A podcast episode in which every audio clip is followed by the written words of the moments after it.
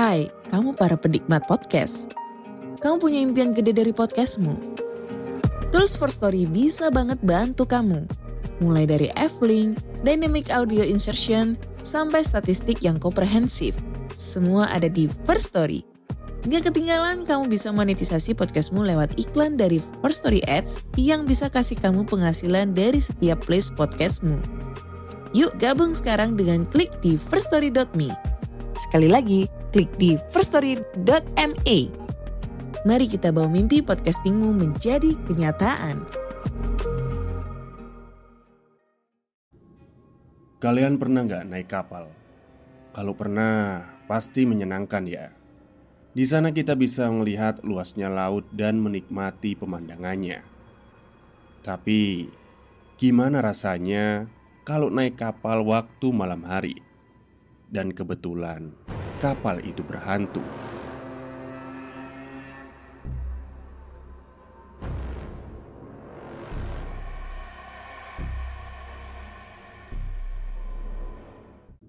Assalamualaikum warahmatullahi wabarakatuh Halo semuanya Jumpa lagi dengan saya Chow Sing Sing Kurator dari podcast Horror Night Story Halo apa kabar? Semoga semuanya sehat ya Tidak ada yang sakit Dan pada kesempatan kali ini Saya akan membacakan sebuah treat horror Yang berjudul Kapal Hantu Selat Sunda yang ditulis oleh Mas Bri.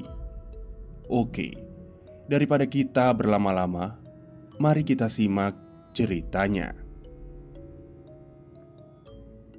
Halo, namaku Bri.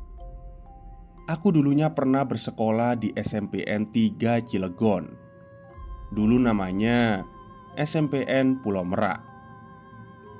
Di sini aku akan menceritakan sebuah kisah seram yang aku alami sewaktu masih SMP. Sekolahku ini dekat dengan sebuah pelabuhan merak yang ada di Selat Sunda.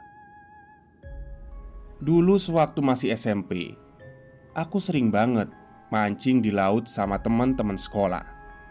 Apalagi kalau sedang liburan sekolah, bisa bebas banget waktunya.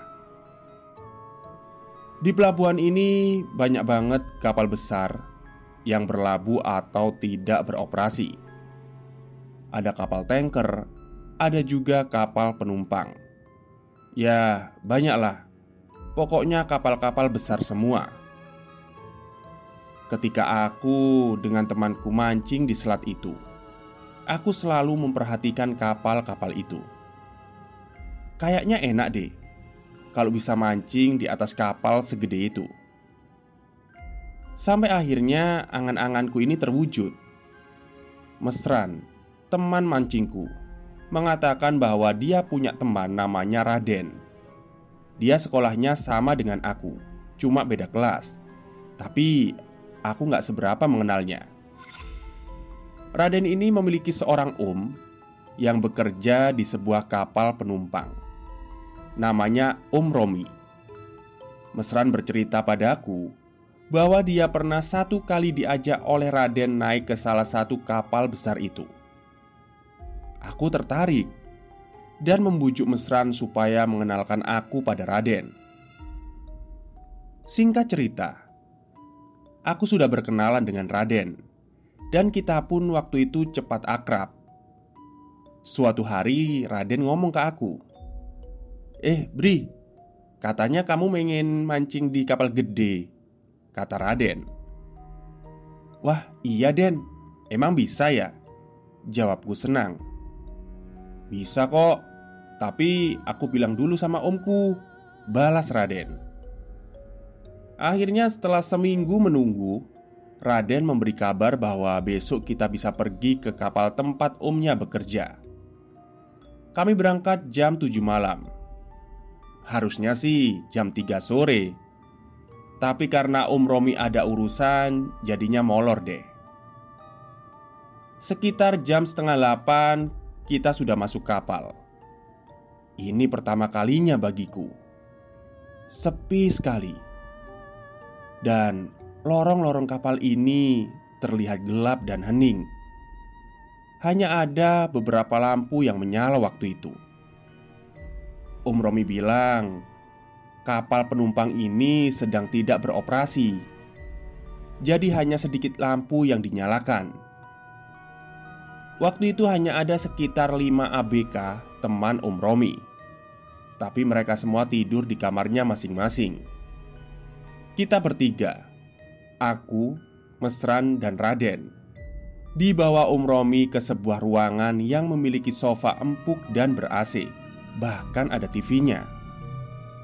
Sepertinya ini ruangan VIP untuk penumpang. Karena sedang asyik melihat isi kapal dan pemandangan dari atas kapal, akhirnya kami melupakan tujuan kami untuk mancing. Sekitar jam setengah sembilan, Om Romi pamit pulang sebentar ke rumah karena ada urusan.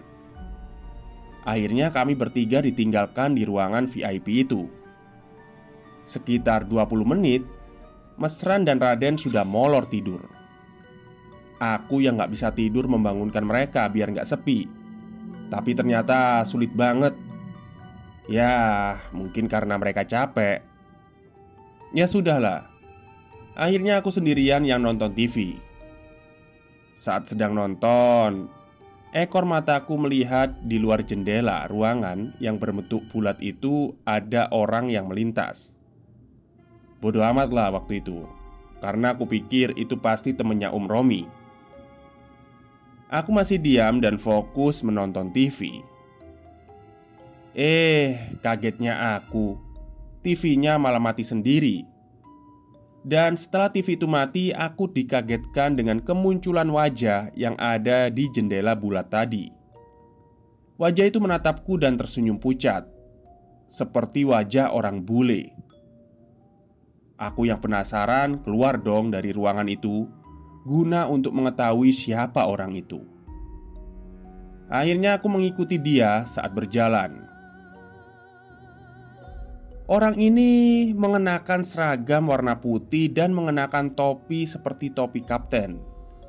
Dia seperti menyuruhku untuk mengikutinya hingga sampailah kita di ruang kemudi. Orang bule itu memegang roda kemudi kapal dan terdiam. Saat itulah angin bertiup kencang memasuki ruang kemudi ini, dan aku mendengar ada keramaian di anjungan kapal. Dan kalian tahu apa yang kulihat? Ya, saat aku melihat ke arah anjungan dari atas, aku melihat banyak sekali orang dan ramai sekali. Mereka seperti berdansa, tapi muka mereka terlihat datar dan dingin. Tidak ada kegembiraan di wajah mereka. Dan setelah ku perhatikan lagi, ternyata pakaian dan gaun mereka basah oleh darah. Dan aku juga melihat seorang anak kecil berwajah bule duduk dengan kedua tangannya yang sudah terpotong, alias buntung. Aku yang melihat itu kaget dan mundur beberapa langkah. Karena ketakutan, aku langsung menoleh ke arah kapten kapal yang aku ikuti tadi. Aku terjatuh dan menangis saat melihatnya. Mau teriak, tapi nggak bisa. Kapten kapal itu kini berdiri menghadapku dengan seragamnya yang penuh darah, dan yang lebih seram lagi, badan itu kini tidak memiliki kepala. Baik, itulah akhir cerita dari treat horornya Mas Bri. Semoga kalian semua suka. Wassalamualaikum warahmatullahi wabarakatuh.